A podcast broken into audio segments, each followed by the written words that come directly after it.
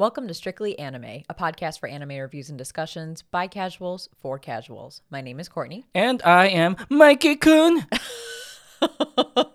This is episode fifty-three, and we're reviewing Tokyo Revengers Part two. As always, there'll be spoilers throughout this episode, so you've been warned.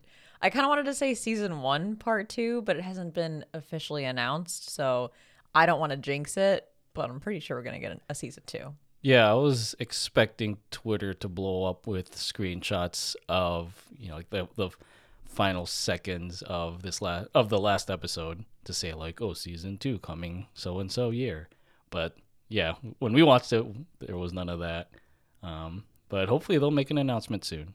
Yeah, that'd be great. I mean, with uh, To Your Eternity, they had a season two announcement literally at the end of the last episode. And that's that's a trend. It's a thing. Um, but maybe Tokyo Revengers needs a little bit more time to figure stuff out before they can commit to a season two. If they leave us with that kind of cliffhanger, though, damn, that's going to be rough. Yeah. So we do have a very good discussion going into today's episode, but we would just like to start off with a bit of somber news um, to share with you all. Kind of a an awkward transition here, um, but we did want to share that we recently said goodbye to our dog, Ein. Um, he lived to be fourteen years old, and due to health complications, um, we we decided it was um, time to to say goodbye to him. So this was uh, fairly recently. It's it's still pretty raw for both of us, um, and and yeah, we thought we'd share that just because we have shared a bit about him on this podcast before. Yeah, I would say this is probably one of the tougher parts of being a pet owner. But regardless of that, it was a great, I want to say we've had Ein for about eight years, right? Yeah, we uh, we rescued him when he was about six or so. So yeah, it was eight, eight and a half years with that sweet old pup. And he had been dealing with some health complications since November of last year. But things got, I'd say, progressively worse or a lot worse over the last month or two. And we we just love him so incredibly much, and it's been really tough over these last several weeks.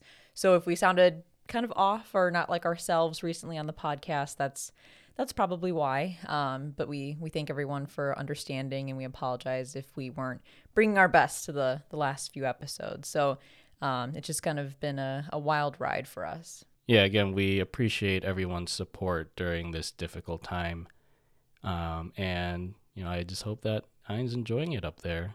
He's a good dog. We spoiled the shit out of him. Mm-hmm. Um, and again, we've shared a bit about our dogs on both uh, both of our podcasts and on social media. But for those who aren't familiar, Ein and Rigby are our two Corgis. Ein was the red and white Corgi who, again, was fourteen years old. And Rigby is our black-headed tricolor Corgi. Um, I think that's the technical term for it, who is four years old.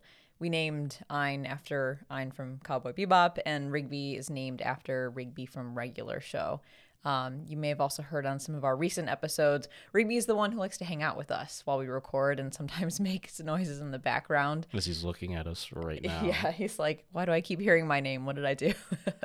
um, yes, those are uh, were our two dogs, um, and they're awesome. If you want to see any pictures of them, we do have them up on our Our Instagram. They're adorable. Um, perhaps I'm biased in saying that, but all corgis are really cute. But I guess to kind of segue it into anime a little bit, um, again, all very awkward transitions here, but one of the reasons that I love anime is the power and influence it has on its fans, myself included. And after kind of going through this very difficult situation, having to say goodbye to our sweet old pup, I really needed something to help me get through it, and one of those things certainly was anime. I needed some some good fluff, so I started watching Teasing Master Takagi-san, and honestly, it's really helped me get through all of this because it's just feel good and wholesome. And maybe some of you listening can relate to this, being able to rely on anime to help you get through different situations. Again, it's very much been the case with Takagi-san. I, I knew I wanted something with a lot of fluff, probably some sort of romance anime. Um, so after doing some some digging, I I wanted to watch this for a bit, so I thought now would be a good time. And it's really cute. I really like it. I finished season one.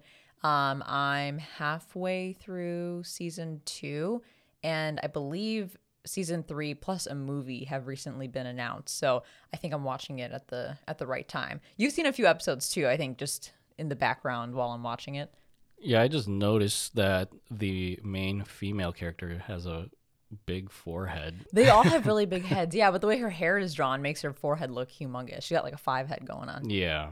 But other than that, the only other thing I know of the show is uh, I believe Eren Yeager's voice actor is the voice for the male lead. Yes. Um, I don't know his name offhand, but let me look him up because he's very popular. Yuki Kaji is the voice actor for Nishikata, the the main male protagonist um, of Takagi-san. And yes, he is Eren Yeager's voice actor, but he uses his, for anyone who's watched part four of JoJo, his Koichi voice, which is a much higher pitched um, voice. And I think maybe closer to his natural voice. One thing I have to say about this voice actor is he has incredible range. If you even just think about Eren Yeager, like young Eren Yeager compared to season four Eren Yeager, that alone is is pretty, that's a pretty big jump, right?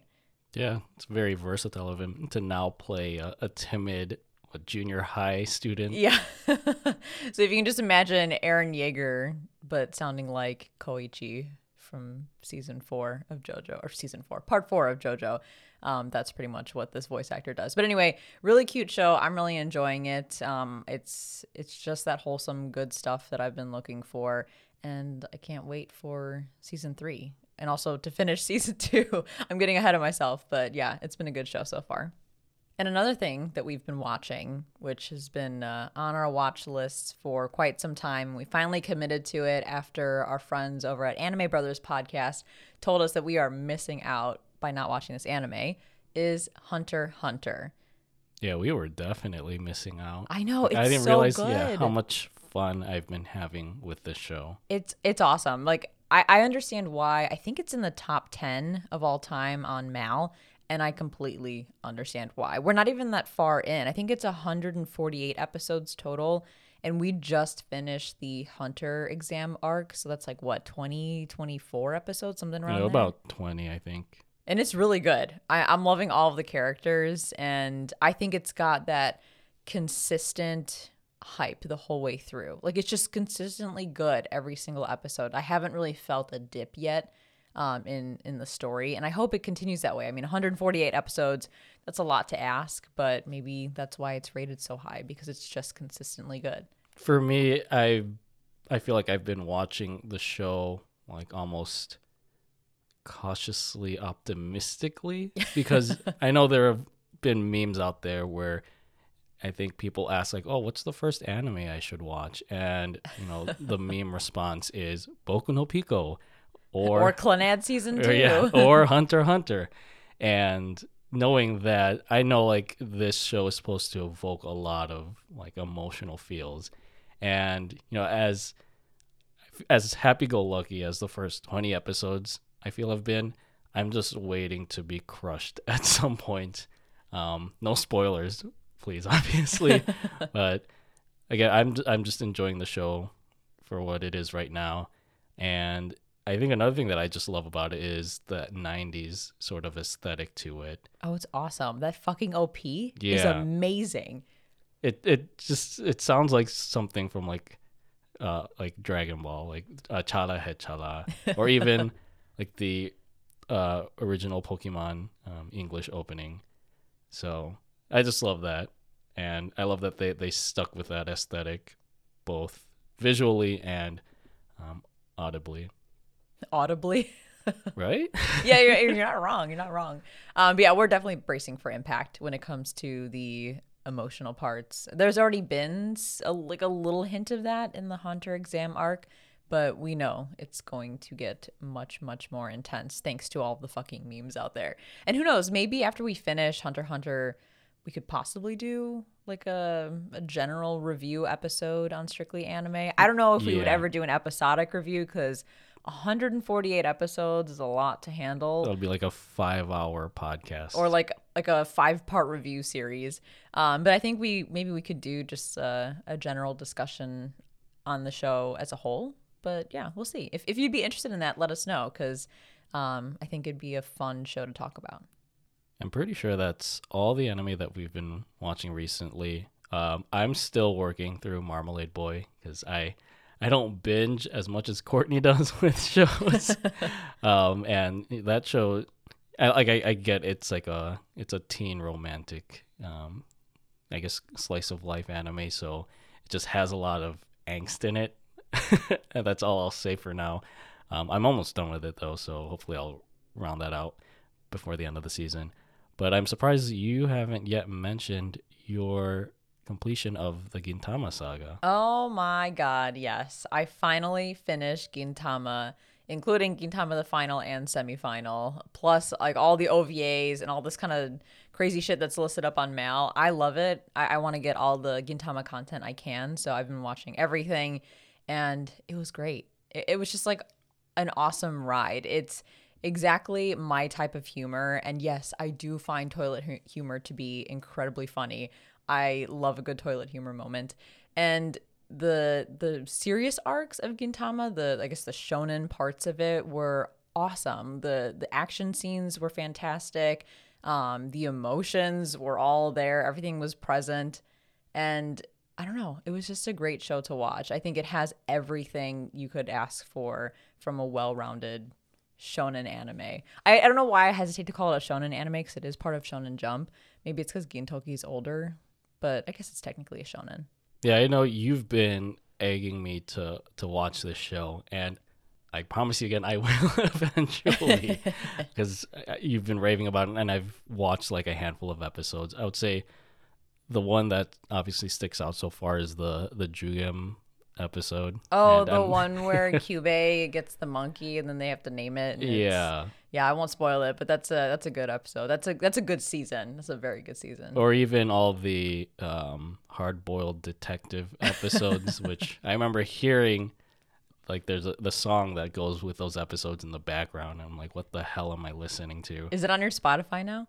It, it I don't think they have those songs on Spotify. I know there's like a YouTube video that compiles all of the songs together, um but yeah, it, it's it's on my watch list, and I don't know, the the past week or so, the final I think E D has been stuck in my head by Burnout Syndromes. Yeah, it's one of the last ones um from the final season. Yeah, it's a good song. It's a good song, but again, I, I won't know the context of it. I, I mean, I don't really know the context of a lot of these anime O Ps and E Ds, but yeah, I guess fully enjoying it once I dive into the what four hundred episode series or so. Yeah, it's f- just under four hundred. I think it's like three eighty or something, and there's four movies um plus a lot of other extra content, so it's a lot. I think I it took me about two and a half months to binge through it, and I binged hard on Gintama. I stayed up pretty late some nights, probably like three, four a.m. just because some of these arcs were so good I couldn't stop watching. Yeah, I know that. I could hear those in my sleep. But yes, Gintama was fantastic. Um, Gintoki is one of my all-time favorite anime characters, and I'm very happy that I was able to finish it. But on to the topic at hand, which is Tokyo Revengers Part two, and holy shit, that cliffhanger ending. Um, what did you think, just high level, about this half of Tokyo Revengers?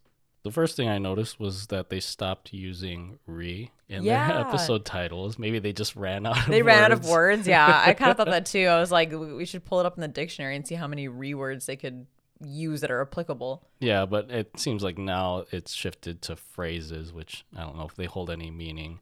Um, but I think overall, it was a pretty good second, second half, but I think it also went very hot and very cold pretty consistently. Um, I know it, it involved a lot of backstory to the founding of the Tokyo Manji Gang, but with this second half, it didn't feel as engaging with this focus on, it seemed to be focused so much on rescuing Baji as it did with, you know, rescuing Draken in the first half.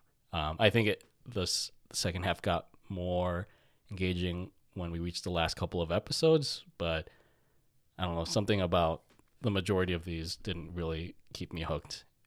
Yeah, I kind of, I, I can relate to that. See, I think after watching the season as a whole, I don't know if it's that this way in the manga, but I would describe it as um, interesting pacing where they they haven't quite hit the um or, or found the perfect formula for their pacing, because this show really hooks me in the most when there's a short arc.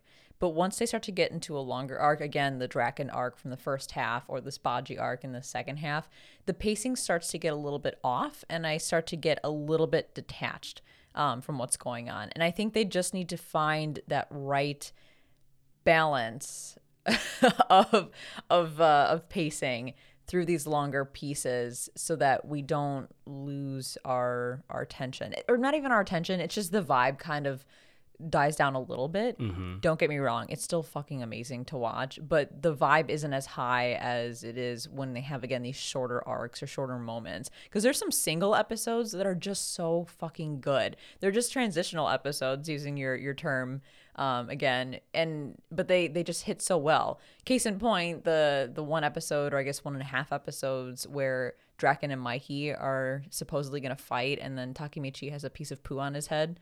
Like, that was just such a funny, great episode. I think it was like one and a half episodes. I don't know. But it was just so good, and it was really short, and it just kind of brought us from one point to another. But that was done very well. But again, some of the Baji stuff here was a little drawn out um, to the point where I was like, okay, like let's just let's kind of move it along. I want to see what happens next. I'm really eager, but I don't think we're getting there fast enough. Another thing that I kind of noticed with the second half is we don't really see Hina as often. Oh my God, I miss Hina yeah. so much. And like, obviously she is like the main reason that Takemichi is doing all of these things, but I feel like in this season, or not this season, the second half, she just makes cameos here and there, especially the one where she's like on a, like a detective high. Yeah, um, that was cute. Yeah, but it was just odd knowing that the, the focal point of the series rarely makes an appearance um, with the second half. And I know, it again, she was more prominent in the first half, but it's just weird that she's sort of been sidelined for this whole Tokyo Manji, Valhalla arc, and with um, Takemichi wanting to become the head of Toman. Because I feel like that's that's a plot point that could be explored with, like, maybe Hina does like objects to that, but we never really know because she's not present. Yeah, I was gonna mention this, I guess, when we got to the the final episode of this part, but you bring up a very good point that she is the catalyst for this entire story and Takemichi's driving force. I mean, thinking back to um, when Takemichi was tied up in the rain and crying, and then Hina kisses him, and that is all he needs to get his shit together. He's still a crybaby, but get his shit together um, and make his next move when it comes to the, the I think it was the Draken arc. Um, but yeah, I agree. In the second half, she just sort of felt left out or maybe sort of forgotten. And even in the season finale, we don't find out where Hina is in this new timeline or in this new future. Oh, right, yeah. We hear about Naoto, or rather Takemichi asks where Naoto is, or mentions, you know, I don't have his phone number. How am I going to get in contact with him? But not once does he stop and think, is Hina alive right now? Is she safe? And I was kind of surprised by that. Um, I'm sure he was very distracted by the fact that he had all this wealth and success. But again, she is the whole reason this story is happening. And I just, I kind of missed her in the second half. Yeah, all that glitters is not gold. um, but I do want to mention animation.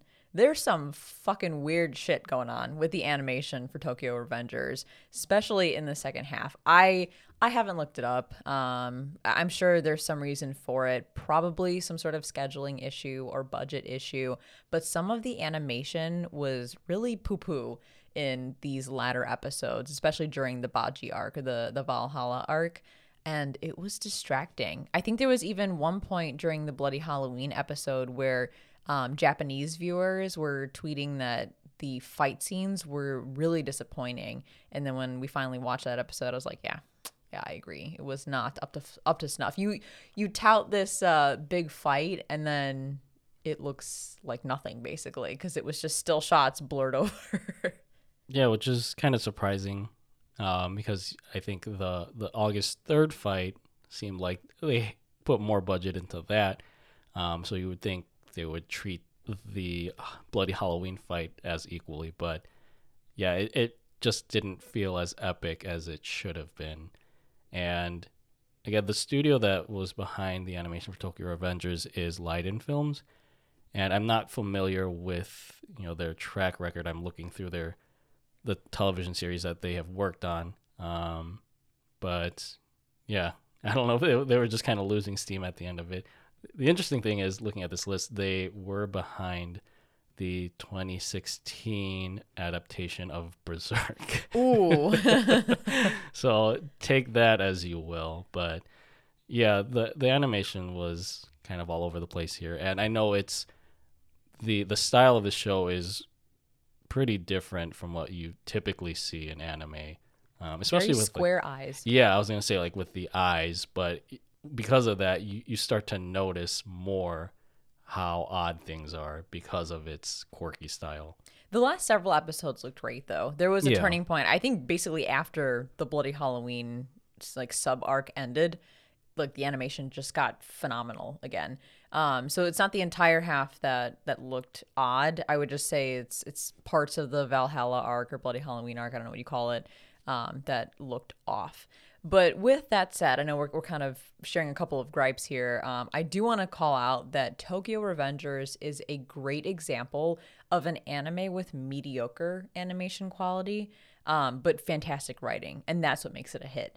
And at the end of the day, you can argue audio, um, animation, character design, blah, blah, blah. But if the writing isn't there, I feel like you don't have a solid show. I think we can probably all agree that one of the most important things in anime or in entertainment in general is the writing. The writing has to be there. It has to be good. And in Tokyo Revengers, it is. It's just so good. Oh my God. Yeah, I mean, the the concept of time here and how time travel is used is something that I hadn't really heard of um, in other shows. I mean, like, more so towards like the twelve-year thing, like jumping back and forth. And, you know, I think that's what really hooks me in. I'm sure hooks you in, is just figuring out like if Takemichi, the things that he changes in the past really do um, g- create like a positive change for him in the future. And just that huge time jump, even with him not knowing what's happening, it, it's just really fascinating. Yeah, and I mean, this Valhalla arc, um, I had seen some tweets after the halfway point of the season um, from some manga readers saying, you know, anime-only people have no idea what's coming. Just wait for the Valhalla arc. And it was a roller coaster. And I, I think it's because there's so much more at stake here.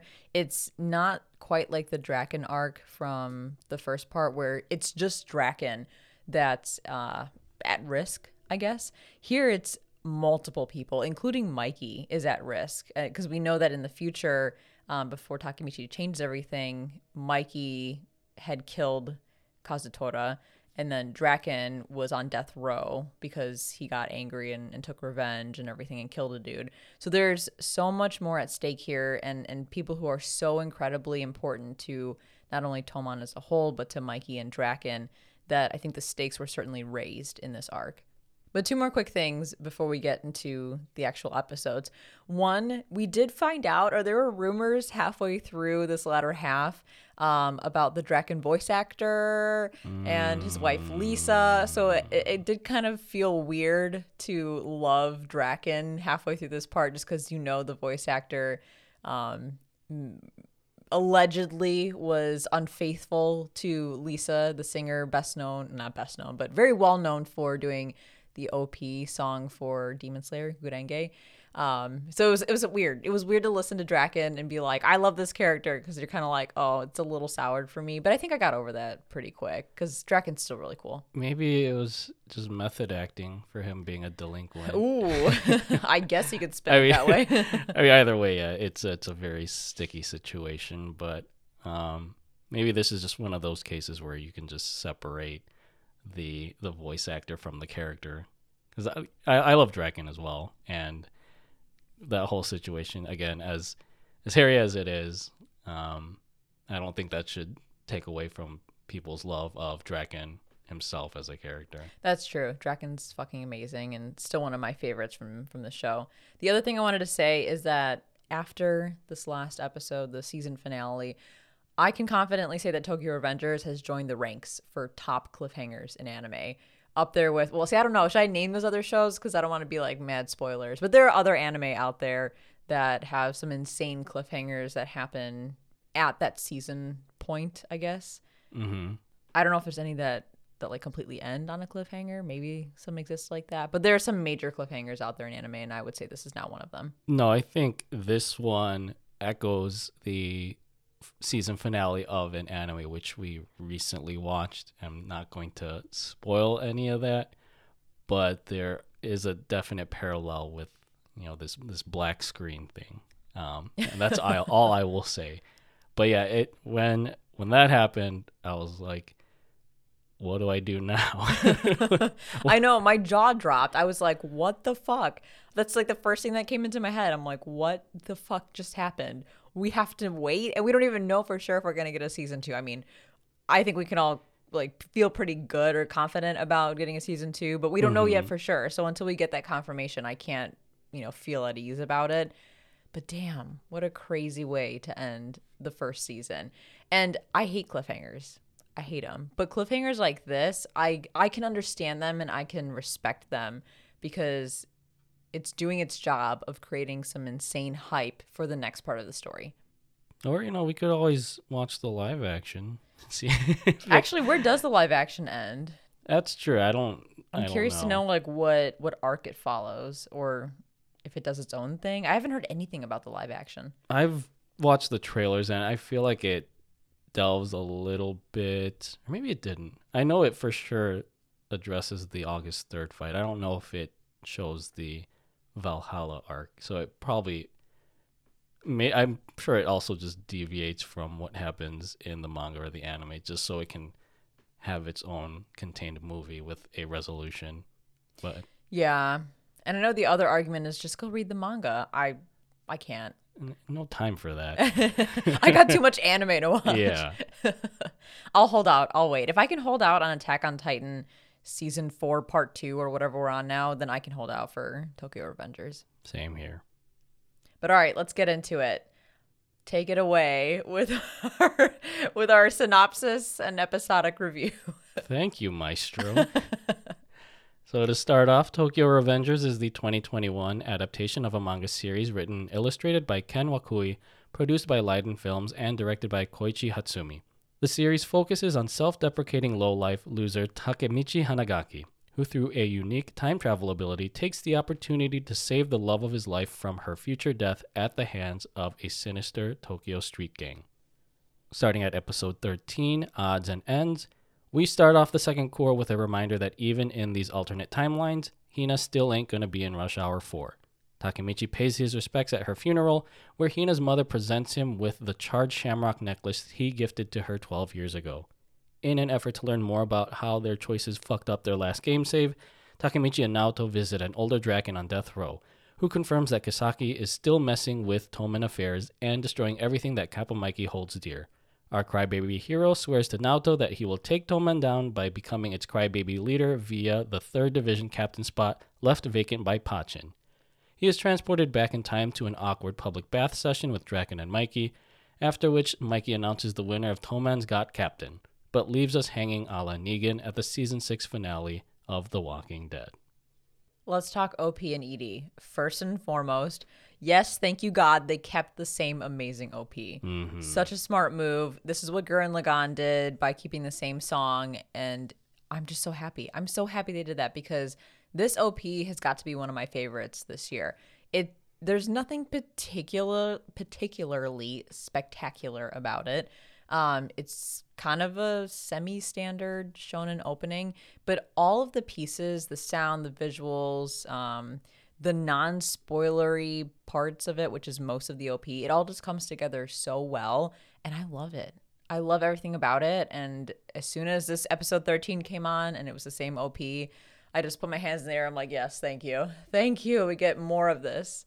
Yeah, I mean, if it if it ain't broke, don't fix it. Um, and I think this is probably a front-runner for one of the top O Ps of this year. I don't even remember. Was that a um an award at like the Crunchyroll Awards? I think yeah. I think they had best O P. Oh, that's right. Yeah. Not that we should rely on Crunchyroll awards for because they're probably biased as fuck. No, yeah, um... knowing that this is like a Crunchyroll exclusive, they'll probably just hand that. It'll be like Jujutsu Kaisen yeah. winning like whatever anime of the year, and it's it was a Crunchyroll Crunchyroll exclusive. Um, you know, very sus there. But yeah, if this doesn't make it on any, you know, best O P of the year list, then I'll be pretty upset. Mm-hmm. Um, but yeah. Like, I just love this song so much for how how unique it sounds, even though it still has that typical shonen anime O P feel. And I'm kind of surprised because I don't know if there's, uh, again, besides Gurren Lagann, if there is another show that has stuck to one O P for a season or for the entire series run. I guess Cowboy Bebop, too, with Tank. Oh, God, yeah. Can you imagine if they didn't use Tank in the second half? That'd be crazy. Yeah. But that's also like, very much an old school anime or a classic. I feel mm. like back then it was more common to have um, a longer running O P. Um, but nowadays, I feel like they switch up O Ps left and right. Yeah, every like six episodes. But regardless, we got more of this amazing O P. I think it's just, it's great. I can't say enough about how great it is, and I'm going to miss it when, if and when season two comes along. E D-wise, pretty fucking chill. I really like the song. I don't know if it's like my favorite O- or E D song ever, but it's a really chill song that fits perfectly for the vibe that Tomon has. Yeah, I think it, it fits well into the hectic nature of this second arc um, with the Tomon versus Valhalla feud. Um, the song is called Tokyo Wonder by Nakimushi. I don't find anything particularly interesting about it. I'll, I'll be honest. Um, this was a late addition to my Spotify anime playlist. Um, I I was caught off guard by the like that sensor beep. That yeah, that's kind the, of annoying. I will admit that. Yeah, which I think plays with shots of like Hina. I don't know if like implying that you know she she's been dying in all these timelines. um, but yeah, on that note of visuals, I, it feels like the budget for like the E D visuals was doubled this time around. Holy shit, yeah. Because yeah, you have like these sweeping shots of like the Tokyo skyline at night or in the morning, which look hyper realistic, and I don't even know if, if they just used photographs and anime-fied it up or whatever. Um, and I know that they use a shot of Takemichi from the cover of the first manga volume, which is when he uses his thumb to wipe blood off his face, so I thought that was kind of interesting. One thing that I think a lot of the anime community and like anime news media outlets were pinpointing is the removal of a uh, particular symbol um, from the f- flags and jackets of the Tokyo Manji gang, um, which was the Manji symbol, which Manji meaning good fortune. And the Manji symbol is a, a Buddhist symbol, which resembles, or it, I guess for our visual purposes, it looks like a, a swastika, like the Nazi symbol. And reversed, right? I think that's that's the difference. Yeah, because I know, I believe the Nazis turned the symbol on its side when they used it as their like national symbol or the symbol for their party or whatever, which... You know, there, there's a lot of controversy around this, but I think you kind of just have to understand the use of the symbol in the context of the show. Because I think, you know, the symbol by itself, like, it's harmless. But I think you kind of have to remove the association with Nazi imagery, especially because this isn't a show about, you know, Nazis. It's it's about just a, a Tokyo street gang. Yeah, it's not it's not JoJo Part Two. Yeah, it's we're talking about Nazis unless you're talking about Stroheim and JoJo Part Two. Mm-hmm.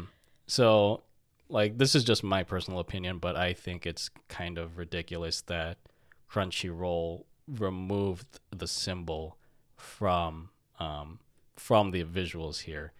And if people, if there are people out there who could have been offended by it, you know, you could always present them with information on like what the symbol actually means, and so they can understand again the context of the symbol within this show. Because again, Manji just means good fortune, and the gang itself is called Tokyo Manji. So yeah, um just to quickly comment on that, I, I think that you're right. It's an opportunity to educate versus remove. Um you know, it's especially for people like us who love anime, we by extension love Japanese culture. And if that's a part of the culture, again, it's an opportunity to educate. And I think having a visceral reaction to it and then taking a, a reactive measure based on that is not the way to go. But it is what it is. It's gone. Let's hope that, you know, these types of things don't keep happening, because I I love to see anime as organic as possible, um, the way it was intended when the people created it. So yeah, with that said, I do want to go back really quick and talk about the the visuals for the E D. Um, I just wanted to say maybe this is where the extra budget and time was spent, and that's why the animation got kind of funky the rest of mm-hmm. these episodes. But yeah, it looks really good. It's the the visuals steal the show for for the E D. And on to the actual episode. Holy shit, talk about emotion. The funeral part with Naoto breaking down was so incredibly sad. And I think it's harder to watch that part because not only is that his sister's funeral, but he always likes to be the the straight man um, because he is a police officer. For example, he doesn't ever call anyone by their nicknames like Draken or Akun the way Takemichi does. He calls them by their their legal names, basically. Um, but this reminds us he's still human and he's still pained by not being able to save his sister and basically have to go through, I almost want to say go through her death twice, because he's conscious in this future that in another timeline, she also died. Mm-hmm. So it's like he has to repeatedly go through the death of his sister, and that is really, really tough. Yeah, that's one thing that I'm still trying to understand is like how Naoto has this sort of understanding of everything, like of previous timelines and of current timelines, and that was yet to be explored here, and I don't know if it will ever be explored in the future. Um, but yeah, like you said, it, it was just heartbreaking to see him having to quote-unquote witness his sister's death again in a different light. You bring up a good point. I think we talked about this in the part one review of this concept of time travel and how Naoto's handshake is the catalyst for Takemichi being able to travel back in time, and that they've basically given us no information about how this works other than the fact that he, Takemichi, goes back exactly twelve years to the date and can't go back further further than that, or, you know, go back sooner than that. Um, and at this point in the story, because they haven't touched on it, I'm okay if they don't ever explain it. It, it might just be one of those things that you just accept it for the way that it is, and maybe the characters themselves don't even understand how it's happening. So we all just kind of shrug our shoulders and say, all right, well, it is what it is, and there's more important things to focus on, like, again, saving Hina and saving Draken and all of that. So I don't know, maybe in the manga they've explored it a bit, but if they don't ever touch on it, I think I would be okay with that. Although I feel like there have been characters that have made allusions to this, like seeing that, you know, Takemichi had some understanding of of certain events coming up. Um, so I feel like they're they're probably hinting at it. But yeah, I, I agree with you to a point there about, you know, it's just focusing on what the story is at hand and finding the right future for Hina. Sometimes in a story, all you need to know is that something is the way that it is, and that's all you need. Um, but yeah, so moving on with this episode, I think another really tough part was seeing the burnt necklace. I, I think that that was pretty brutal. It was also kind of weird because she was burned alive while wearing the necklace, and, and then her mom gave that necklace to Takemichi. But that aside, I think it was a very sweet thing of her mom to do, especially when she, she had never met Takemichi, I think, up until that point. Mm-hmm.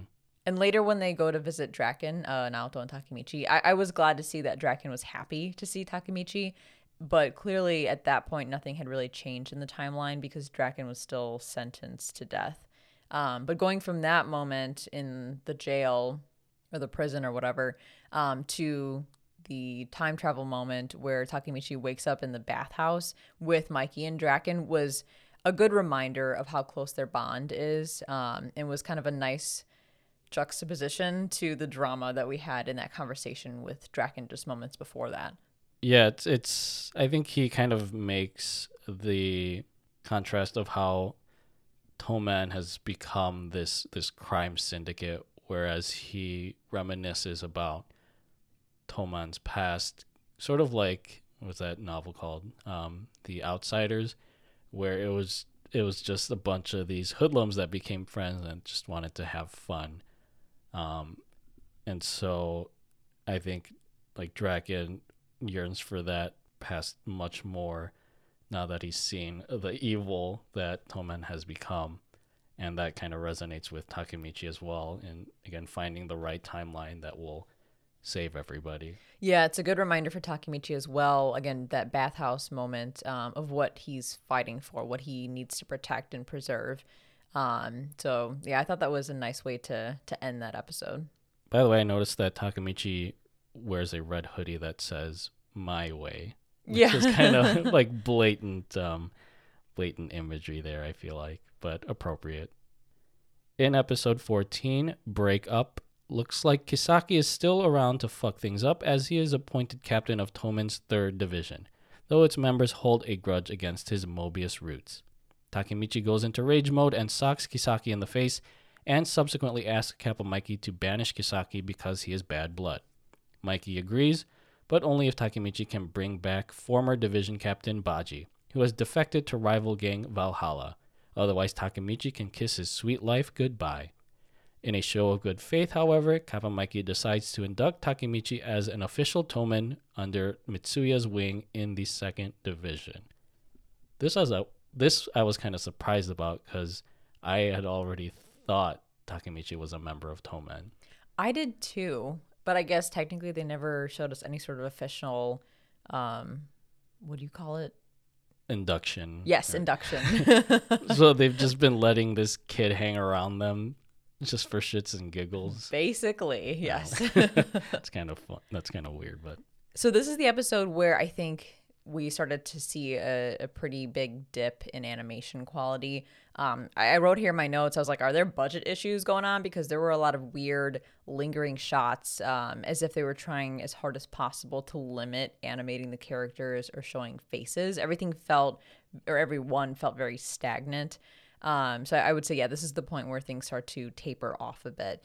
But uh, in regards to the actual episode, I was wondering, did Takemichi drop another major hint to Mikey that he knows about the future um, when he said Kisaki's going to cause issues in the future for Tomen? Because that's a pretty bold statement when Takemichi really doesn't know anything about Kisaki at this point. And Mikey was already suspicious at the hospital after they saved Draken about how Takemichi knew that Draken was going to be attacked. I mean, he just fucking punched Kisaki right in the face. Like, that was... Probably like that was, I'm sure that was an indication of like what's Takemichi's problem. Um, but you can also argue that Takemichi can sense people's auras. Um, and that's what he was trying to emulate to, to Mikey. Yeah, maybe Mikey just assumes that Takemichi's a really good judge of character. Yeah. But I don't know. I think it's, I, I feel like at some point maybe we'll get some sort of, uh, Mikey suspicion arc where he's like, why do you know all these things, Takemichi? Or even that Kisaki is growing suspicious of it too. Um, and that, again, that just falls back to the point about these characters being aware of this concept of time travel. Yeah. Um, I, I have to say, I really do love Kisaki's character design. They intentionally made his smile just like super... creepy and gave him this like punchable face. You hate him even more, and it's great. Like, it's working. The way they designed him, it, it just emulates everything that he is and does within Tomen. I just realized he he reminds me of this like classmate or this person that I knew in high school, had the same haircut, same glasses, and he was kind of a jackass. Did so, he have a punchable face as well? He, yes, he did. Um, so I would say that they got Kisaki's villainous design down perfectly. I was also like, by the end of this episode, I was like, who the fuck is Baji and what the fuck is going on right now? And we talked about this in the part one review. There's a lot of characters and they just drop them in groups. So every time they start to introduce a new group of characters, I'm like, oh my God, I need to write down these names. I need to like write down who they are and what they're all about because I sometimes cannot keep people straight. By now, obviously, I know plenty about Baji and, and what he's all about. But in that, by that episode fourteen, I was pretty confused. Yeah, it was weird because we get like the captains um, from the first half and I still don't know their names, especially the whoever Daisuke Ono plays. I don't remember how he looks or what his character's name is. And then he just like shows up again as one of the top execs of Tomon in yeah. the last episode. Plus, I'm skipping ahead. Plus, we get like more new characters from the Black Dragons in the Tomon top echelon, and I'm like, I cannot. I cannot keep everyone straight. Like, I, I just cannot. And when Pachin and Peon came back on screen in the last episode of the season, I was also like, which one's Pachin and which one's Peon again? Like, I mixed up their names. I just have to know which one's the fatter one. Yeah. um. But yeah, this episode obviously introduces the founders of Tomon, which at this point, Mikey mentions himself, Draken, Mitsuya, Pachin, and uh, Baji. And I think we counted six members in the photo. And obviously we'll learn about the sixth member. But I thought it was just interesting that they leave this sixth member out. And then we start to question why Baji left Toman. So I, th- I think this episode ended on, a, on an interesting cliffhanger that we obviously know more about with the following episodes. In episode fifteen, No Pain, No Gain. After receiving a Tomon History for Dummies lesson by his good friend Yamagishi, Takemichi is visited at his school by Valhalla member Kazutora, who takes him to Valhalla H Q to witness Baji's initiation into the gang after beating up his Tomon vice-captain. Baji agrees to help Kazutora in his mission to kill Kappa Mikey and explains to Takemichi how the pair were founding members of Tomon, confirmed by a photo that Takemichi found of a younger Mikey and co that he found after the previous episode's meeting. Baji hints of the fateful accident that changed the course of Toman's history, but decides to leave that for next week's episode. In episode sixteen, Once Upon a Time, in a flashback episode to two thousand three, we bear witness to the heyday of the Tokyo Manji gang, and quite possibly this series' customary beach episode. Later, a young Baji and Kazutora break into a bike shop to acquire a bike for Kappa Mikey's birthday, but are caught by the owner. Kazutora beats the businessman's brains like a bludger ball, but the pair realize that it's Kappa Mikey's older brother. As they are subsequently arrested, Kazutora goes cuckoo and reasons that he must now kill Mikey for causing him to kill Mikey's brother, which makes total sense if it were opposite day. This is a really sad episode, um, because clearly Mikey and the other members of Tomon, or the founding members, care about each other very much. And Kazutora is so excited to surprise Mikey with this bike, but then he fucking bludgeons the shit out of his own brother and then says it's his, his it's all his fault. I don't understand. Like, I had so many questions coming out of this episode. Like, why the fuck would Baji reject Mikey and want to go with Kazutora when they had such a, a great bond and Kazutora did something so fucked up? And then why would Kazutora suddenly say this is all Mikey's fault and say he wants to kill him? And I'm like, why does this all seem too convenient? I don't understand. I mean, now I do, but then I was like very confused. I was going to ask, like, why do you think Kazutora would blame Mikey for... I think what they were trying to tell us in a later episode, um, I think at like, the end of the Bloody Halloween fight, is that Kazutora had a very fucked up upbringing where his parents were always arguing and I don't recall, but may have been abusive to each other. So mm-hmm. he just is fucked in the head from that, and therefore he feels like it's Mikey's fault, but it wasn't clear to me. Like, I'm yeah. still kind of confused as to why he said it's all Mikey's fault and then did it again at the, I think at the Bloody Halloween fight, he said it again or something. Yeah, even that, because I remember that flashback to his childhood, which, you know, it, it kind of explains why Kazutora's fucked up, but it doesn't, I don't think it specifically explains why. And he had that thought process of blaming Mikey. Yeah, and now it's become a huge fucking meme in the anime community. It's all Mikey's fault. Like, something ridiculous happens, and then it's like, it's all Mikey's fault. Another thing that I'm kind of surprised at is Baji knows who Mikey's brother is, but he has no idea that they're robbing his shop. Yeah, I was surprised by that, too. Like, I don't know, maybe he's just not that well-informed about Mikey's family. I don't know. Yeah, I don't know, because you, you feel like they are all close friends that have created this gang, and so they would know enough about each other. So, I don't know, it's it's kind of weird that, you know, you don't notice the, the sign that it's it's your it's Mikey's brother's bike shop. Yeah, I don't know. Like I said, it, it all kind of seemed way too convenient. Um, but still sad nonetheless. Oh, yeah. Yeah, nonetheless, very, very sad. And just, I don't know, it's like gut-wrenching to know that they they had, obviously, I can't say the best intentions because they are robbing a shop, but they had very good intentions to surprise Mikey and, and make him feel, you know, special as the leader of Tomon. And then it all went to shit after that. I think what makes it worse, and you find out find out about this in the next episode, is that the bike was going to be Mikey's birthday present anyway. God damn. It's like, shit. Speaking of the next episode, which is titled No Way, episode seventeen, after Takemichi realizes that Baji and Kazutora have been plotting against Kappa Mikey since that fateful accident, he meets with Matsuno, the vice captain who served as Baji's punching bag during his Valhalla initiation. He reveals that Baji's real intent to join Valhalla was to expose Kisaki, the presumed head of Valhalla, and the pair learn through Mobius' former commander Osanai, Osanai? Osanai? Osanai. Osanai, that Kisaki orchestrated the entire August third brawl. Matsuno agrees to help Takemichi become head of Tomon in exchange for his help in bringing Kisaki to his knees. And speaking of partnerships, Takemichi goes back to the present and joins Naoto in visiting Draken on death row, who reveals that on All Hallows' Eve in the year of our Lord two thousand five, Mikey killed Kazutora with his bare hands, causing Valhalla to go Ragnarok on the Tomon gang.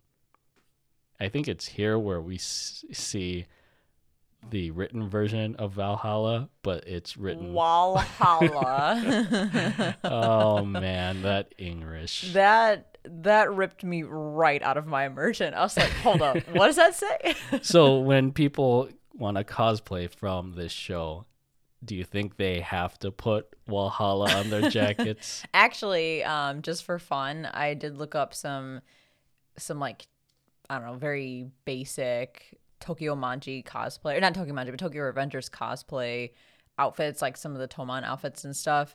Um, and then I saw some Valhalla ones, and they did write they did write it with a V, not with a W. So I feel like people will probably follow suit and make it a V, unless they want to be like, like real legit and make yeah. a W, and then people are like, "What's Valhalla?" I think this episode seventeen had much better animation quality than some of the previous, and really good pacing too. Like this was a, a solid episode. And I get not every episode of Tokyo Revengers will look great and the quality may vary, but again, some of some of these episodes are noticeably different or lower quality. So it was nice for something like this, um, this type of episode, to have better ep- better animation quality, because there was a lot that happened here, um, and it was pretty pivotal to the story. Especially seeing Baji beat up Chifuyu, that was pretty fucked up. Was that in this episode, or was that in the previous one? Oh, I'm sorry. Wait, it was in the previous one. But we get to meet Chifuyu. Yeah. And that's important because he got he got the shit beat out of him uh, intentionally, which is even worse. It's just interesting because I guess now technically Takemichi has two partners, um, here in the past with Matsuno, and obviously in the present with uh, Naoto. Matsuno? Who's that? Is that Chifuyu? That's Chifuyu. Chifuyu. Oh. Yeah, I call you... him Matsuno, but oh. I know it's...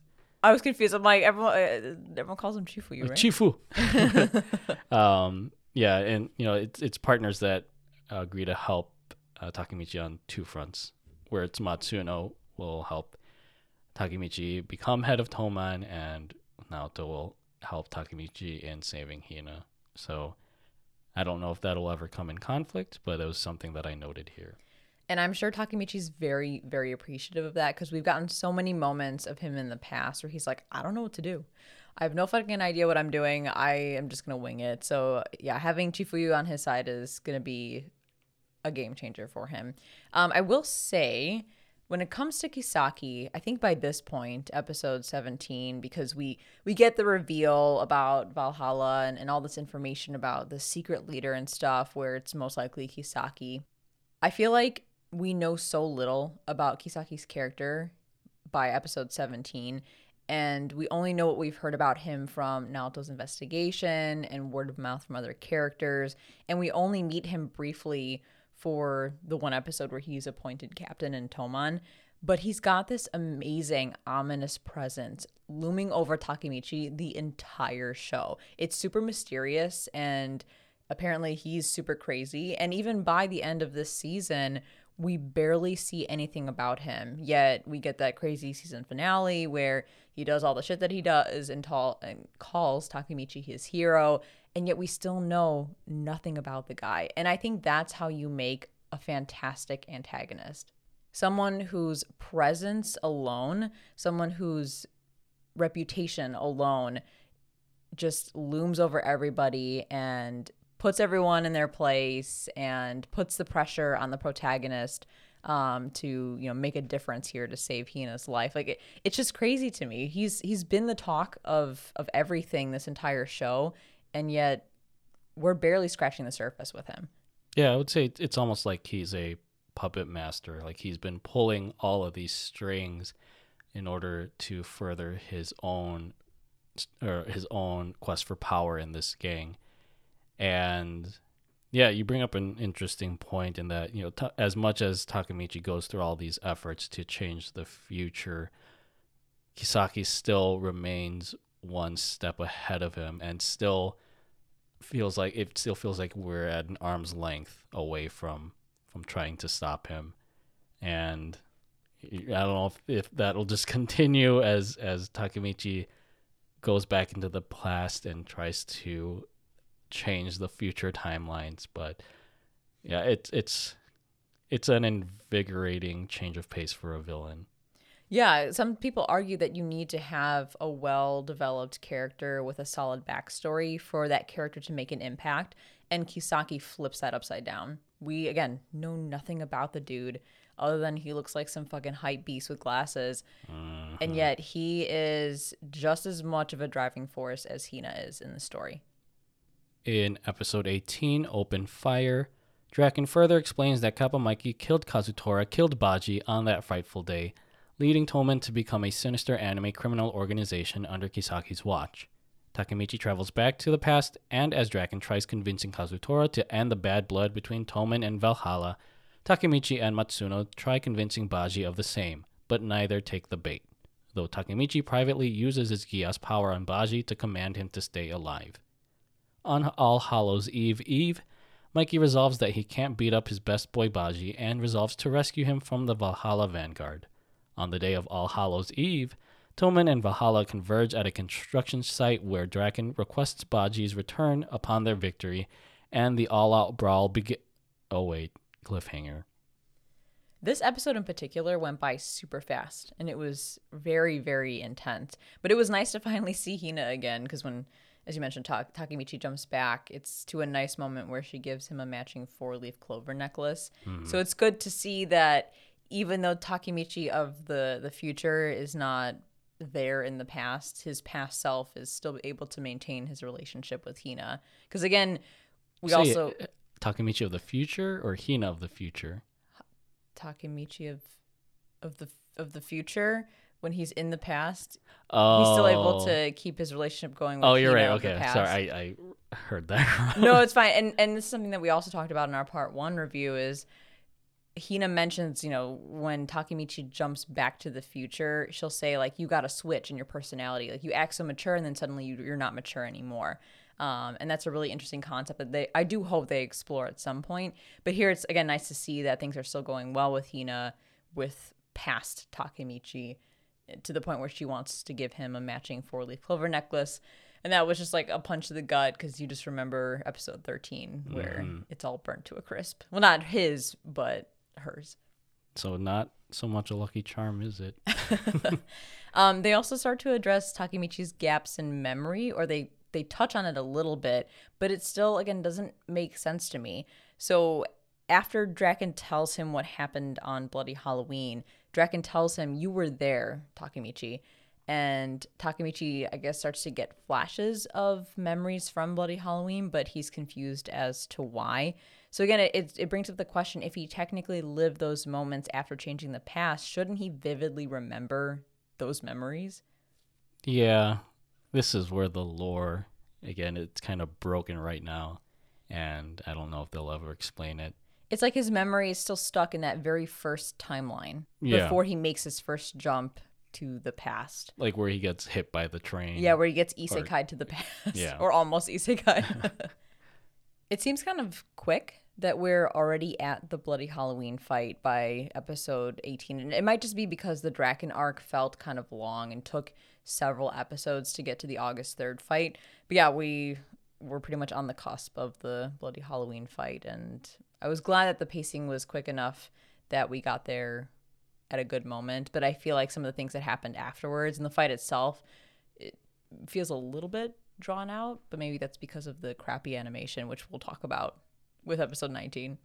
Yeah, and I love how the episode just ends with a safety first sign hanging above the fight.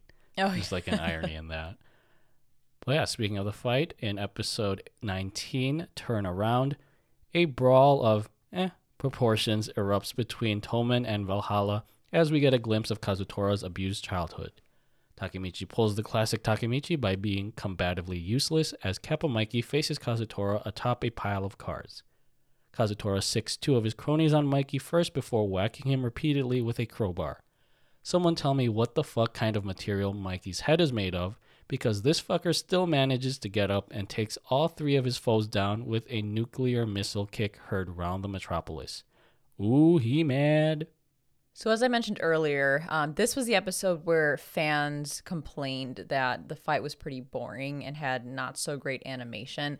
And there were a couple of notes that I put here because I agree. Having watched that episode, like, I agree that this, this was definitely underwhelming, especially for such a pivotal fight in this anime. They kept panning across still frames and blurring them out and adding speed effects or whatever you call it. So the, the animation was suffering from the beginning.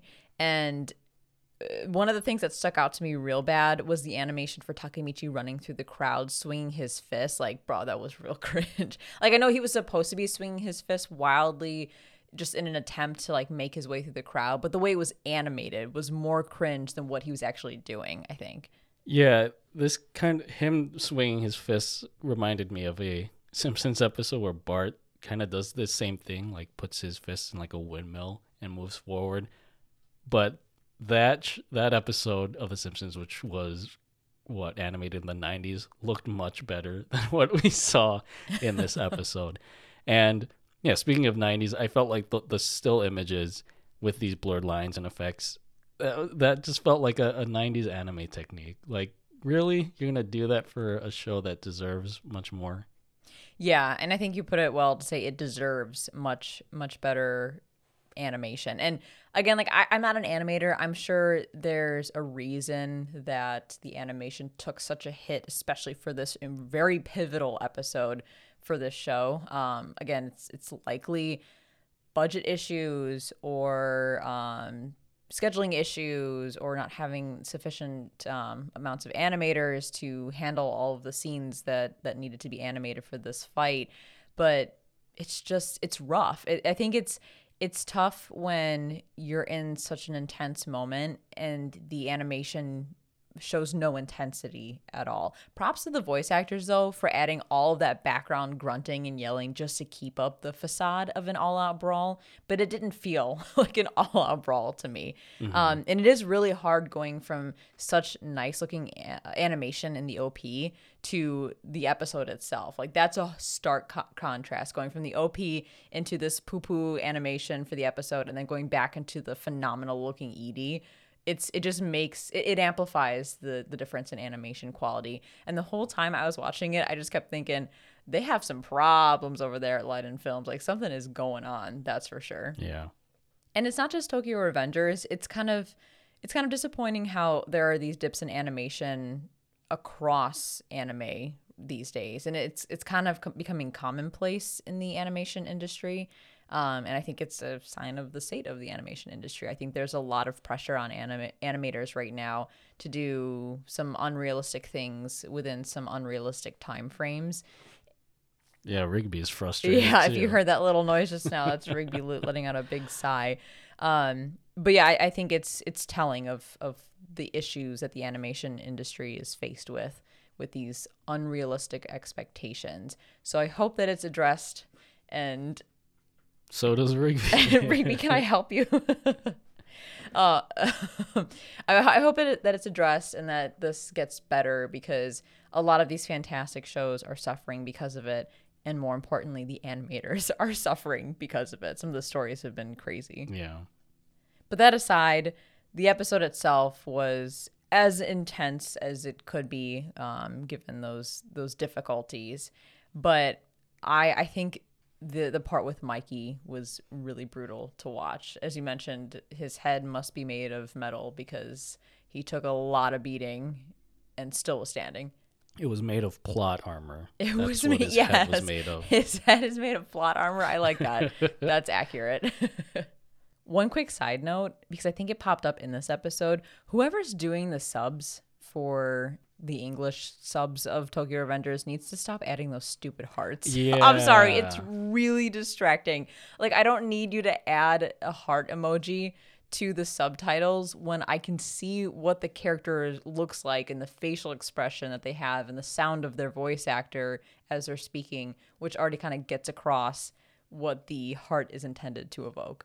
Like, I I'll, I understand if they'll use it in like a romantic anime or like a comedy anime, but something like this, I think they use it when Hanma was telling Draken, like, oh, I'm going to beat the shit out of you. Because he's being cheeky, right? Yeah. But, like, I get that he's being cheeky. I can yeah. see it and I can hear it. I don't need to read it, too. Right. I feel like they think that's a use of that emoji, I guess, is more understandable than, I know, like, some subtitles will put in parentheses, like, certain adverbs or adjectives to evoke what the what that line of dialogue, dialogue is supposed to be. But the, the emoji's but, like, no, no, thank yeah. you. I'm not for that. I think it's very odd. Like, I'm not reading text messages. I'm trying to read the subtitles of a very intense moment in an anime, and I didn't need that. I didn't need it. I didn't want it. No, thank you. Yeah. Okay, last couple of things, because I am skimming my notes here. With the whole Kazutora versus Mikey thing, I found it ironic how Kazutora was basically trying to kill Mikey the same way he killed his brother, mm. impaling him in the head. Um, and then also Mikey lifting the one dude with his leg while he was going for a kick at Kazutora was so funny. I just, because we all know how good Mikey is at kicking people. And here it's just like some dude is trying to hold down his leg and then he's like, nah. And he just lifts the dude and his leg and kicks Kazutora. Yeah, you can't underestimate how strong Mikey is, even if he's a...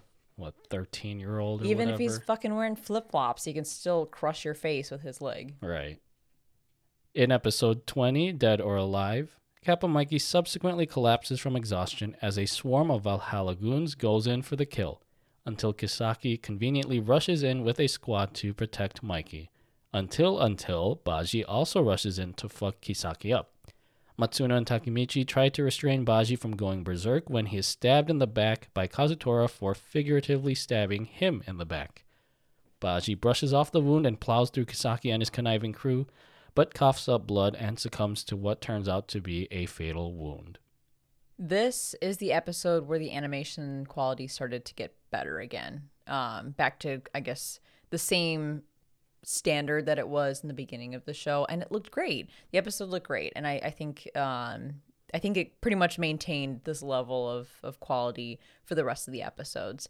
Um, but the only note I have here is, what is up with Kazutora saying it's Baji's fault? First he's like, it's Mikey's fault. Now he's like, it's Baji's fault. I'm like, these people are trying to help you, and they've got your back, and you're just like, no, it's all your fault. I killed a guy, it's your fault. Maybe it's like very blatant character development, because we'll find out as, you know, Kazutora gets arrested and goes to prison.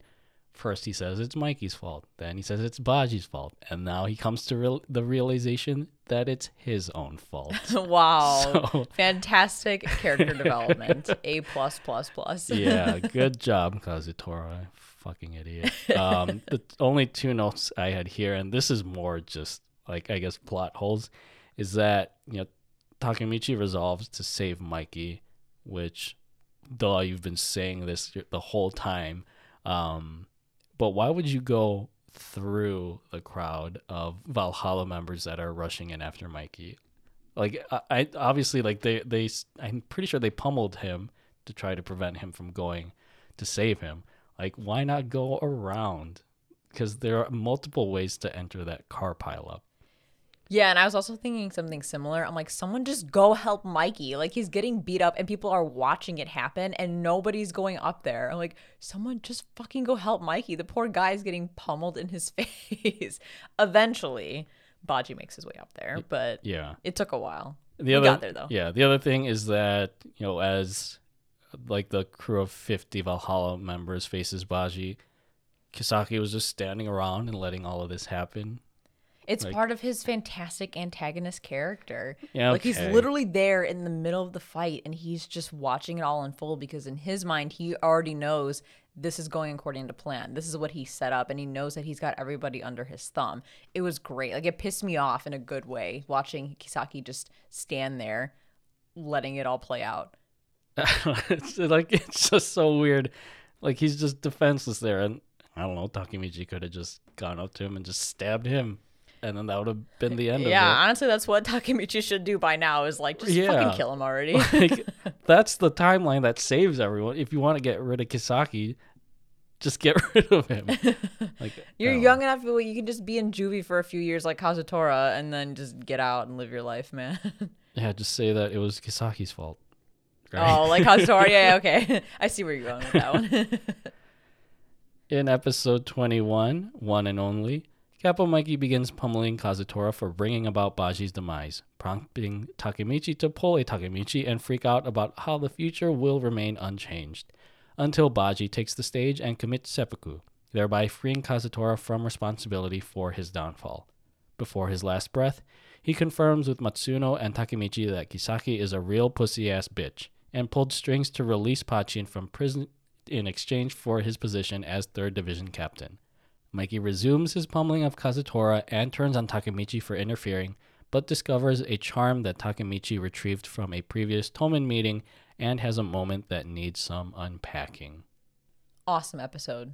Just really, really good episode. Um, highlights, of course, Mikey saying the fight's over, and then Hanma laughing at him saying it's not, and then Mikey using his crazy kick to knock him the fuck out and says, there, now it's over. Like, that was just perfect. Like, that was a cherry on top of this entire bloody Halloween fight.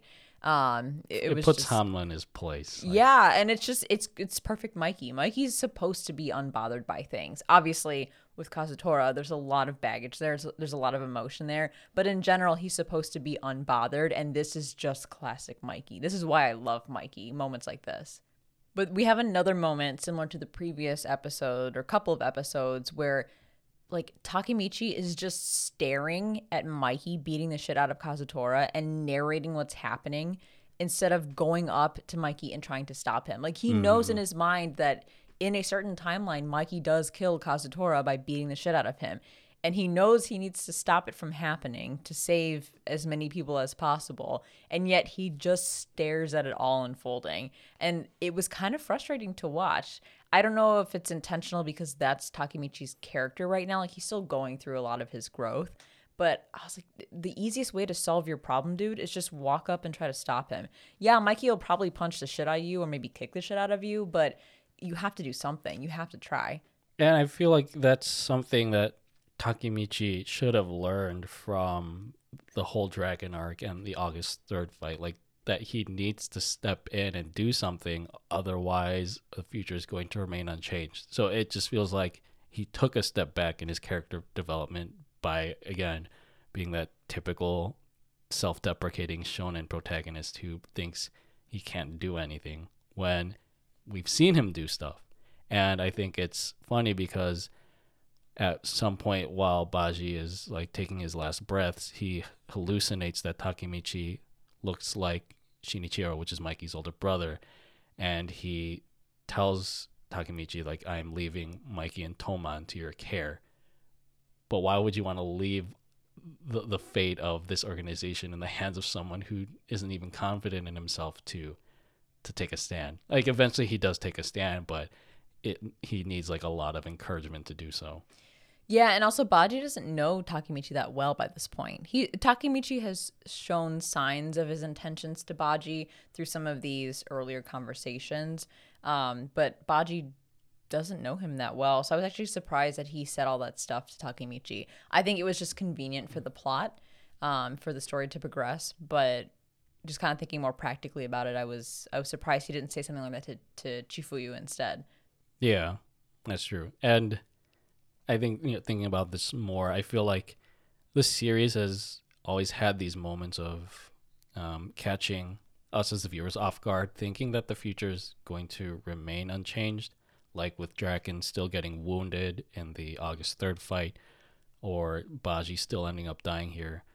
Um, it's like very similar cards that are being played, but as I said, like Takemichi still pulls the right quote-unquote game choice, if we were thinking about this as like an interactive game, that truly changes the course of the future. Um, so I think by him just stepping in to stop Mikey for a brief moment from like punching Kazutora to death was enough to secure a, a brighter future. And speaking of Baji, I feel like we we know a decent amount about his character, but we don't know his true nature up until this episode where he commits seppuku to pretty much relinquish Kazutora from the guilt of having killed him, knowing that he was probably going to die anyway from the stab wound, um, and to keep Mikey from killing Kazutora. Like this is this is the moment for the viewers to understand who Baji truly is, because we know that he's important to Toman, we know he's important to, to Mikey,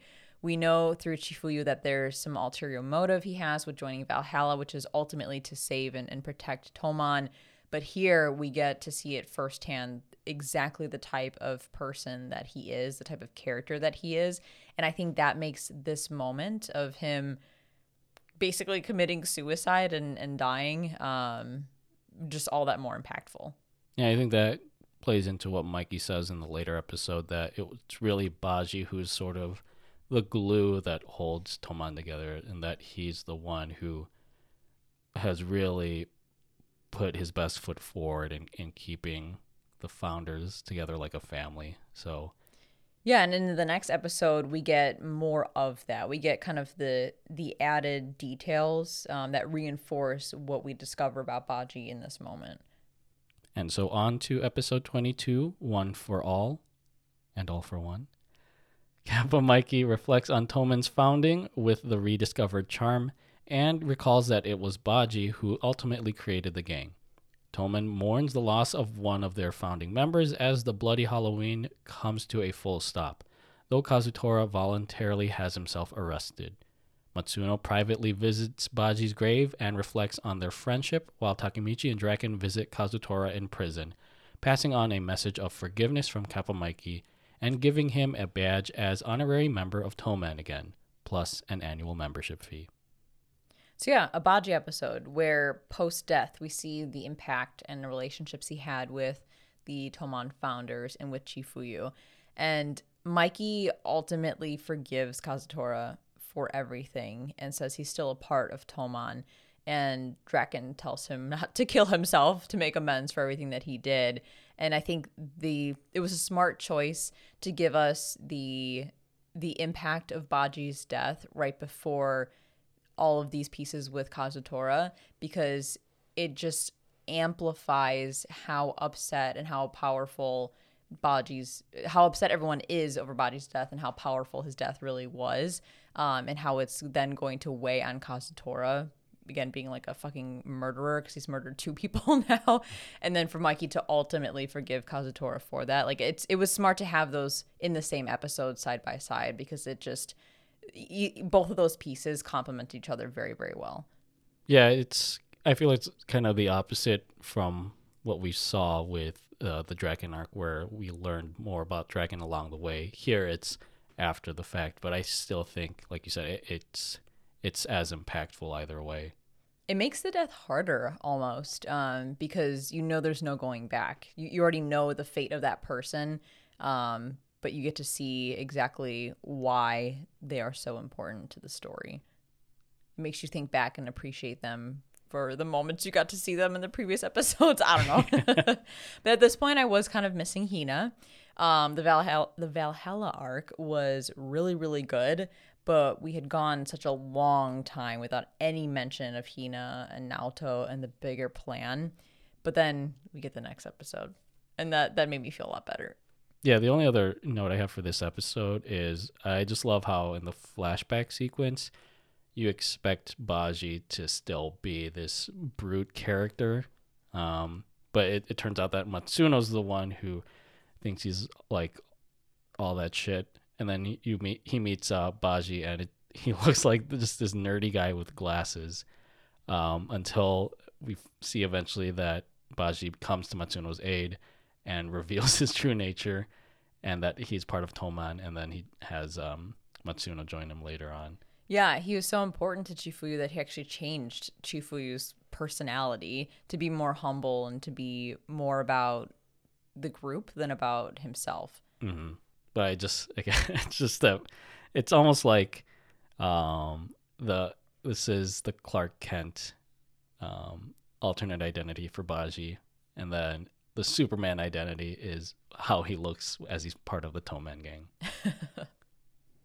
In episode twenty-three, End of War, Draken takes Takemichi to a brothel. The latter believes that it's a ruse to turn Takemichi into a man, while the former reveals that it's just his digs, and takes the opportunity to thank our crybaby hero for putting some sense into Kappa Mikey before he could go too far on Kazutora.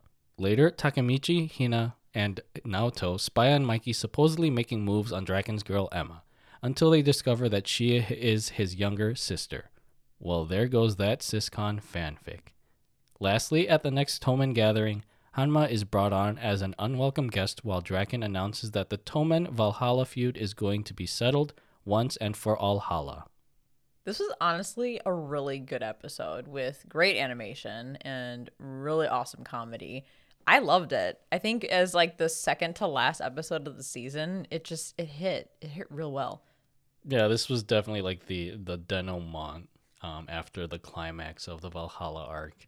Um, and it, it it was just a transitional episode, but I think we just, it's one that was necessary because I think with the intense emotion from the previous episode and with the what the fuck moment of the next final episode, we just needed something to just breathe a bit.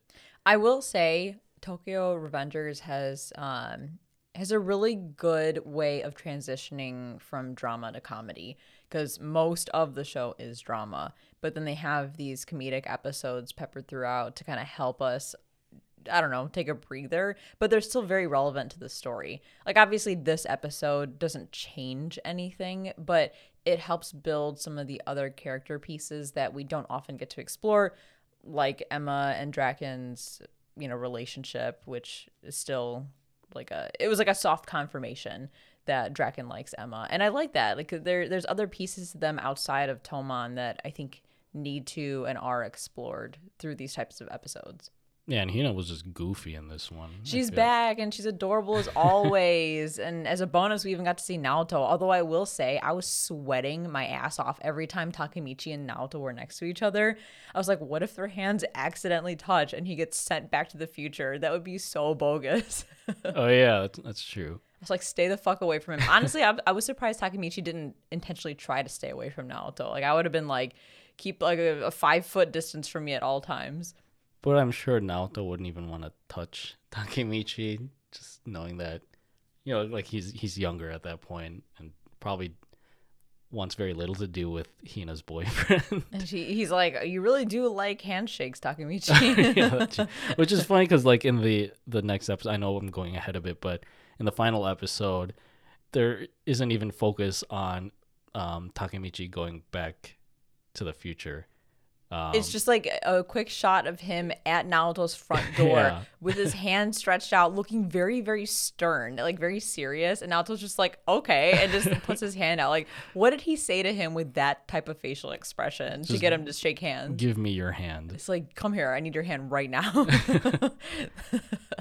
um, I think my favorite part of this episode twenty-three is Draken's jackets hanging up in his room, because the temperature is dropping. It's starting to, I guess, become fall by this point in the story. And Draken's changed from a short sleeve jacket to a long sleeve, but it's basically the same fucking type of jacket. And I noticed that right away. I'm like, man, he's he's really got his outfits like on point. And then he takes Takemichi to his room, and there it is, just hanging up, is a whole rack of these fucking jackets with the same similar type of uh, white geometric pattern on, on a black piece of fabric. And I just, I loved it. I loved it so much. Like, they didn't, they didn't need to do that, right? But they pretty much put that in there. Yeah. I mean, it, it's great looking winter drip. Um, it just felt like a such a cartoony moment, though. But yeah, he just loves that design, I guess. He wears the same outfit basically year round, and now it's canon. Speaking of canon, um, Emma, as you mentioned, was revealed to be Mikey's half sister, but we also get that soft confirmation that Draken likes Emma, and I ship them as hard as I ship Takemichi and Hina, which. Takemichi and Hina are canon, but still, I, I want Draken and Emma to be canon at some point because they're they're perfect together. Although I feel like you don't see more of their interactions, at least, uh, at least up to this point. But yeah, it it's kind of like yin yang with them. I think because Draken, he doesn't want to show that he's interested in any sort of romance, but it's clear that he has some sort of feelings for her or enjoys being around her.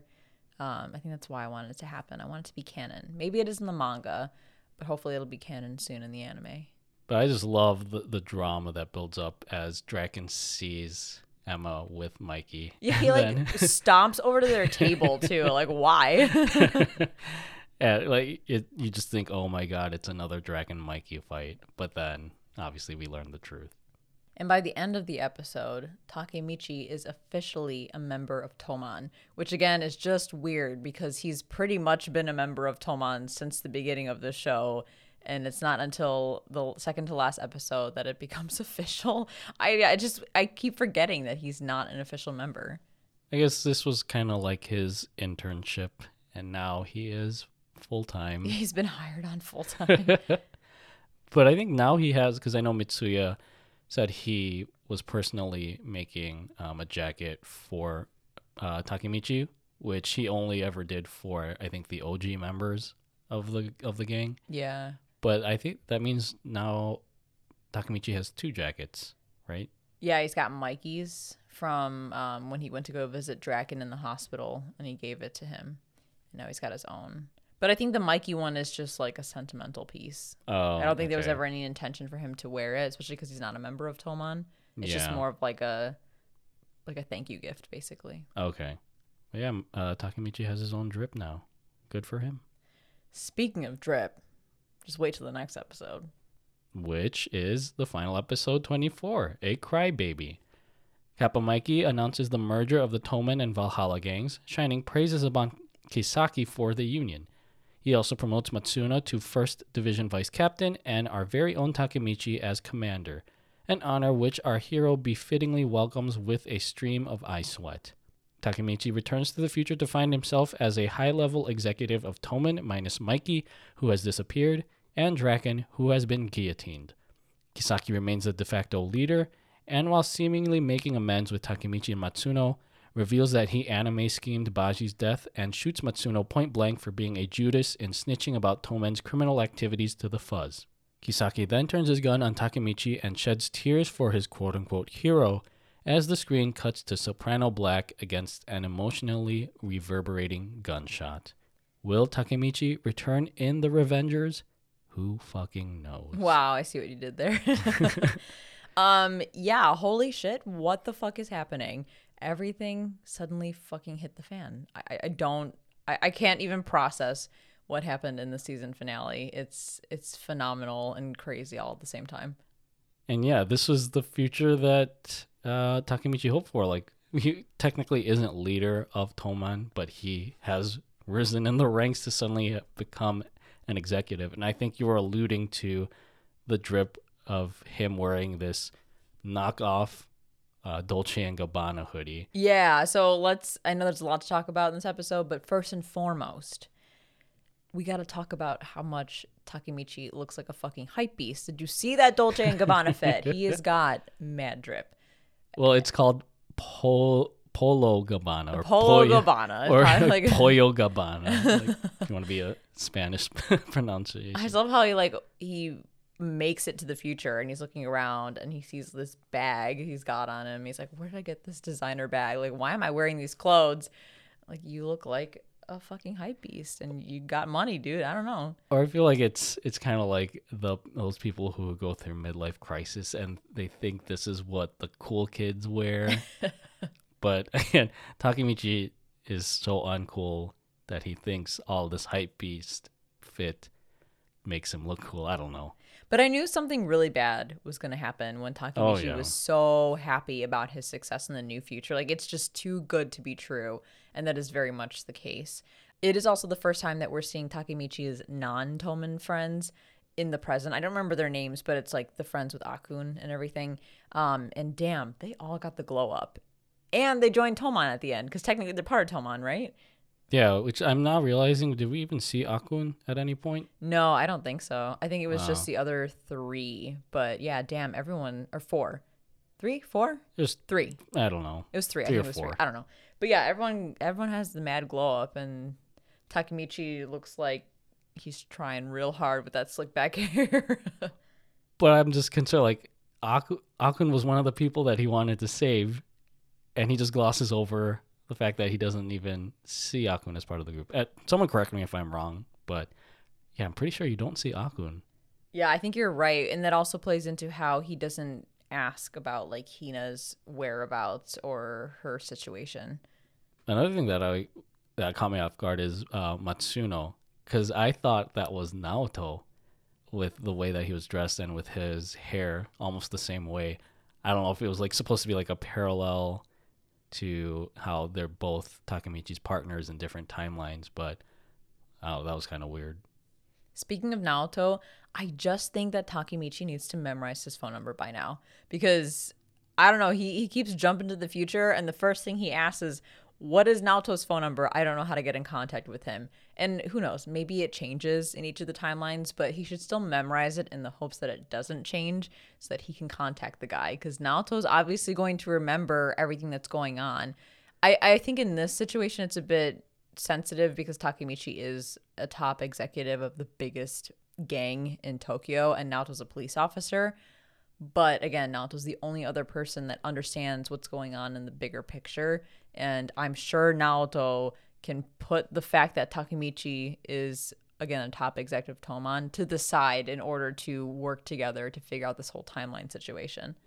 Now I'm wondering if the gunshot we hear, this is just speculation, but if the gunshot we hear in The Fade to Black was actually Naoto entering the room. I like to think so. I would really, really like that Naoto plays a bigger part in this present or this this this new future. I don't know how to describe it, but I, I don't know. I really hope that he he's back into the fray because, like I said before, I miss Hina and I miss Naoto, and there's a big opportunity here for Naoto to play a major part in this new timeline.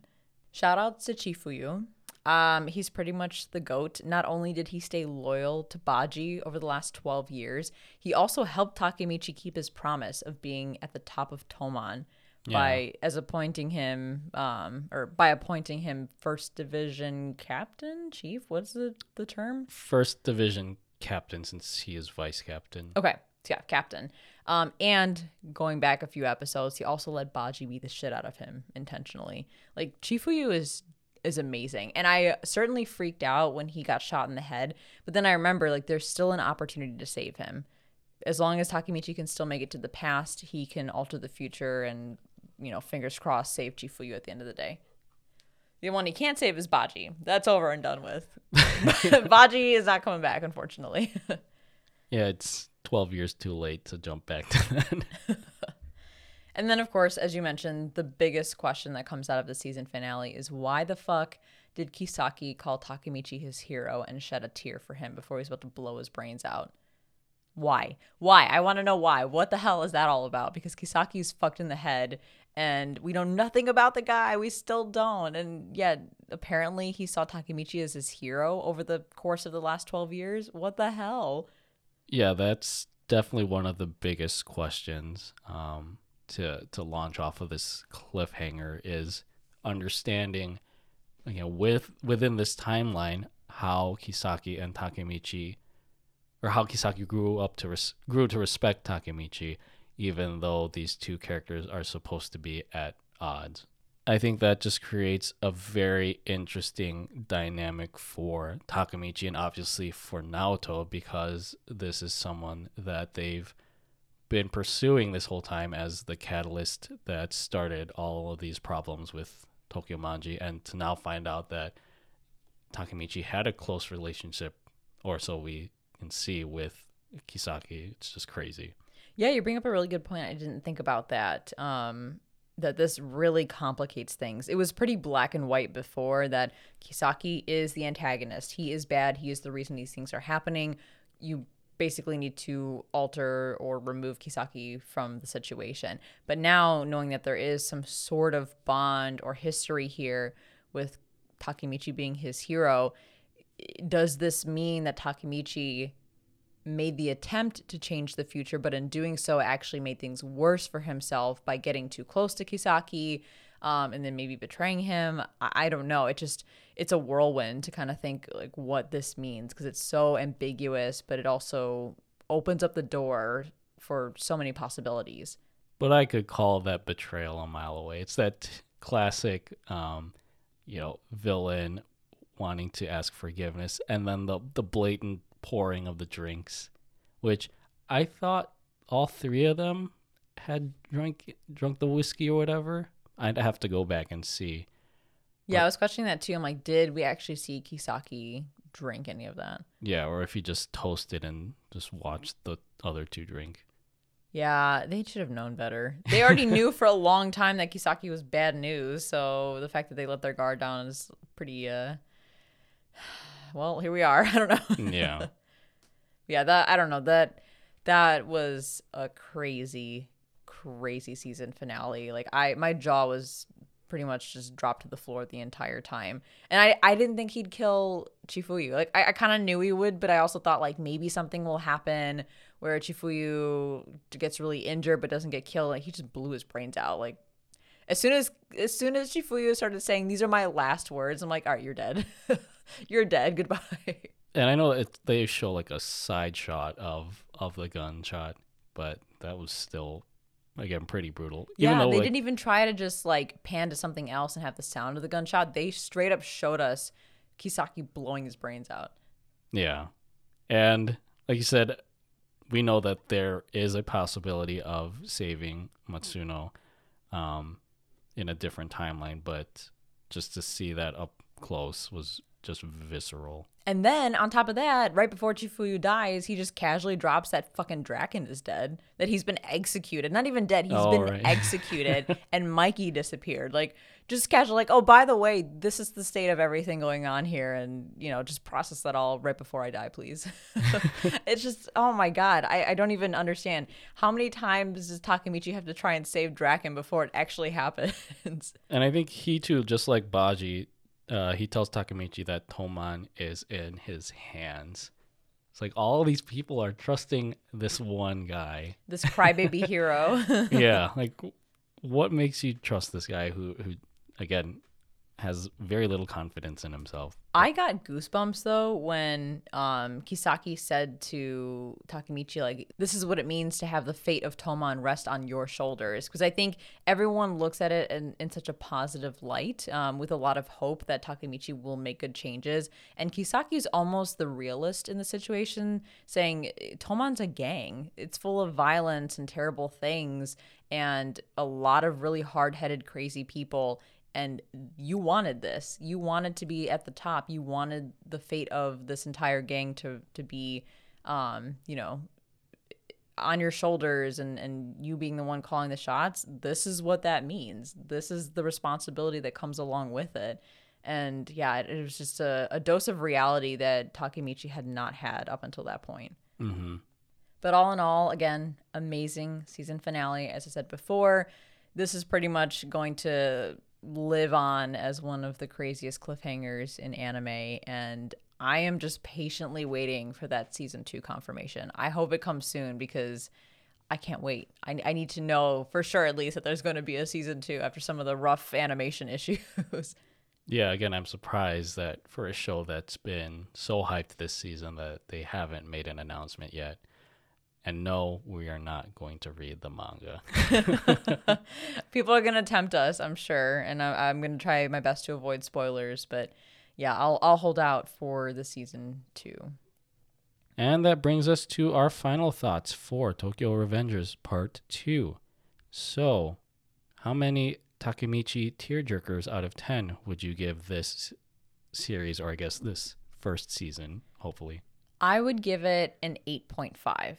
Um, I I want to give it a nine, but I, I think I I went down half a point because of the very obvious, very distracting animation issues through parts of the first half and a lot of the second half, um, as well as, again, the issues with pacing for the longer arcs kind of feeling off and taking me out of the hype at times. Um, but with that said, I mean, eight point five, solid show with fantastic writing and an insane story, which continues to get crazier and crazier. It's It's been so fun to go through this wild ride, and I cannot wait for season two. But what about you? What was your rating? It's actually the same. I would also give this eight and a half out of ten, um, for a lot of the same reasons. You know, just despite the wealth of exposition that we get with Takemichi's new mission to save Baji, it felt like the, the the second half felt like it dragged a bit with the Toman Valhalla feud alongside its uneven animation quality, but I think we, I can kind of balance that out with how terrific the first half of this season was.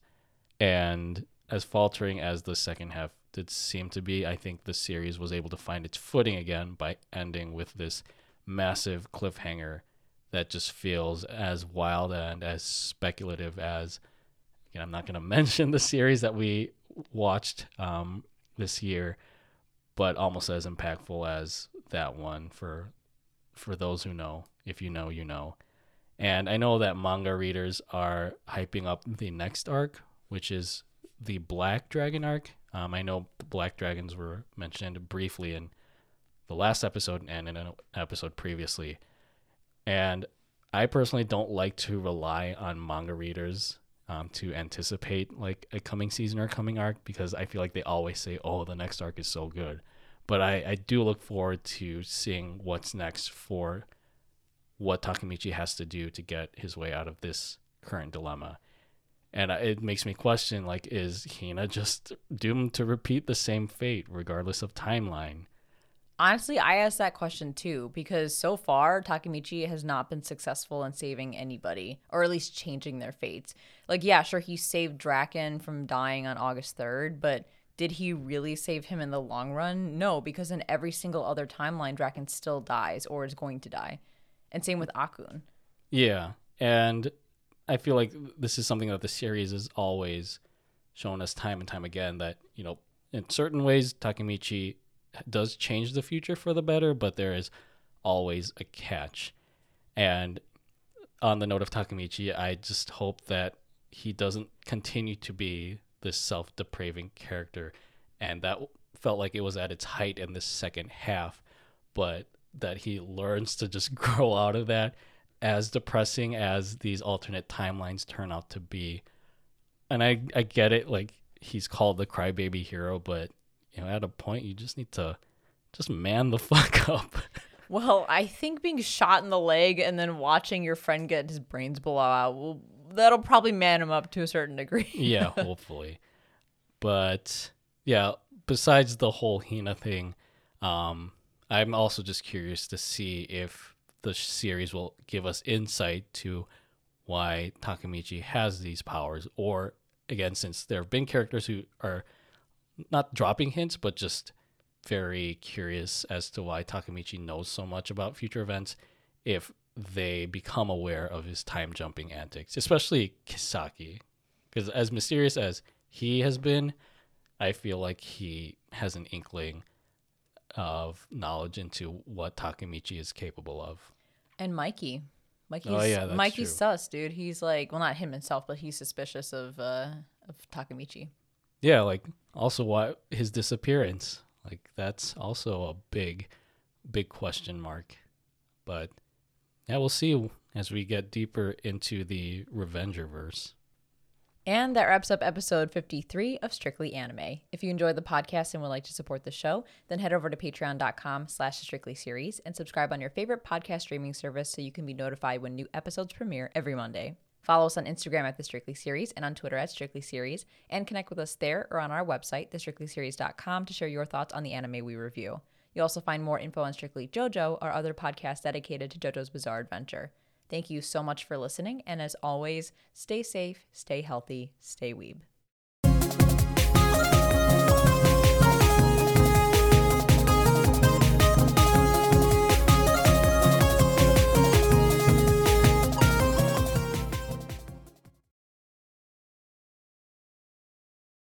Later, Takemichi, Hina, and Naoto spy on Mikey, supposedly making moves on Draken's girl Emma, until they discover that she is her younger brother.